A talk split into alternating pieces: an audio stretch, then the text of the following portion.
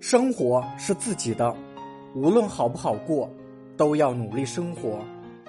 在进退两难的年纪，无论在家带孩子还是出去工作，都有遗憾。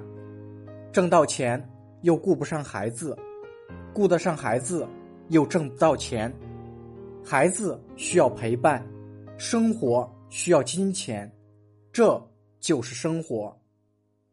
巷子里的猫很自由。但却没有归宿。围墙里的狗有归宿，却终生都得低头。人生这道选择题，怎么选都会有遗憾。很治愈的一段话：年纪大了，少一点任性，可以不做你不喜欢的事，但你要做你应该做的事。